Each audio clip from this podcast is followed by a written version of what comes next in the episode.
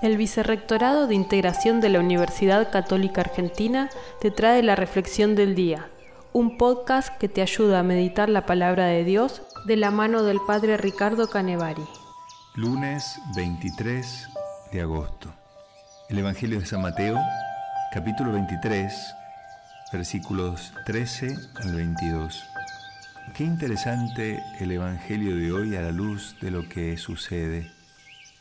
Hoy hay mucha hipocresía, insensatez y ceguera en todos nosotros, porque no queremos entender que estamos en este sagrado mundo para reconocer que esta creación creada por Dios Padre, recreada por Dios Hijo y consagrada cotidianamente por Dios Espíritu Santo, en ella todos somos dignos, todos somos sagrados.